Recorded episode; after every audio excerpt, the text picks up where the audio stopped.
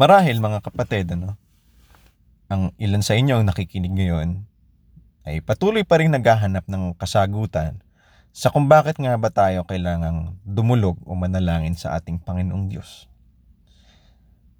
Marahil ang ilan sa inyo nakikinig ngayon ay may kani-kaniyang pinagdadaanan. No? Mapa-problemang pinansyal, mapa-problema sa pamilya, sa relasyon, sa pag-aaral, o marahil ang ilan sa inyo ay kagagaling o patuloy na nagpapagaling sa sakit, mapabuhat man ng COVID-19 o ng iba pa man. No? Ngunit ang lahat sa atin, isa lang ang tanong, bakit kailangan mangyari sa akin to? Naglilingkod naman ako sa Panginoong Diyos, sumasamba naman ako at nananalangin. Nag-aalay naman ako ng aking oras, kakayahan at kung ano pa man pwede kong iaalay sa Kanya. Bakit patuloy pa rin nangyayari sa akin ito? 'Di ba? May tatanong niyo sa sa inyong mga sarili. Minsan may tatanong niyo sa Diyos, bakit sa lahat ng tao ako pa ang kailangan dumanas nito? 'Di ba? Mahirap sagutin mga kapatid, no? Mahirap. Minsan nga siguro mahirap itanong. Sa sobrang hirap itanong, ilan sa atin napapaluhan na, napapaiyak. Hmm? Ngunit sinasabi ng ating Panginoong Diyos na sa ikalawang Korinto, Kapitulo 12, sa pamamagitan ng Apostol San Pablo, no? dahil siya rin minsan ay may pinagdaraanan, no? ibinigay sa kanya ang isang tinik sa laman. Ito ay anya ay sugo ni Satanas na magpapahirap sa kanya upang siya ay hindi mapagmata, maging mapagmataas. Dahil dito ipinaman, ipinamanhik niya ng tatlong ulit sa Panginoon na ito ay maialis sa kanya. Ngunit sinabi ng, ng Panginoon sa kanya, ano sinabi? Sapat sa iyo ang aking biyaya dahil ang aking kapangyarihan ay nalulubos sa kahinaan.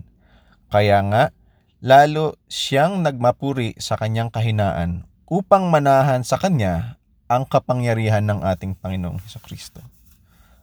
Ibig sabihin mga kapatid, kung tayo ngayon ay may dinaranas na suliranin, problemang mabigat, problemang personal, kung anong, ano man ang ating mga pinagdadaanan, o kung anong mang tinik, no, na nagpapakasakit sa ating mga katawang pisikal. At ipinamamanhik natin o pinapanalangin natin na ito'y tanggalin ng ating Panginoong Diyos. Siguro mga kapatid, ang mensahe sa atin ay maliwanag. Na ang kapangyarihan ng ating Panginoong Diyos ay nalulubos sa ating kahinaan. No? Kapag napagtagumpayan natin ang kahinaang ito, ang na, napagtagumpayan natin ang suliraning ito, ang problemang ito, doon malulubos ang kapangyarihan ng ating Panginoong Diyos. Kung sinasabi natin mga kapatid na tayo ay naglilingkod, tayo sumasamba, tayo sumasampalataya sa ating Panginoong Diyos, kahit ano pa pang problema ito, kahit ano pa mang suliranin ito, kahit ano pa mang karamdaman ito, no? Gagamitin ito ng ating Panginoong Diyos upang malubos ang kanyang kapangyarihan. Amen. Dahil ang ating Panginoong Diyos no ay sadyang makapangyarihan at higit sa lahat mapagmahal.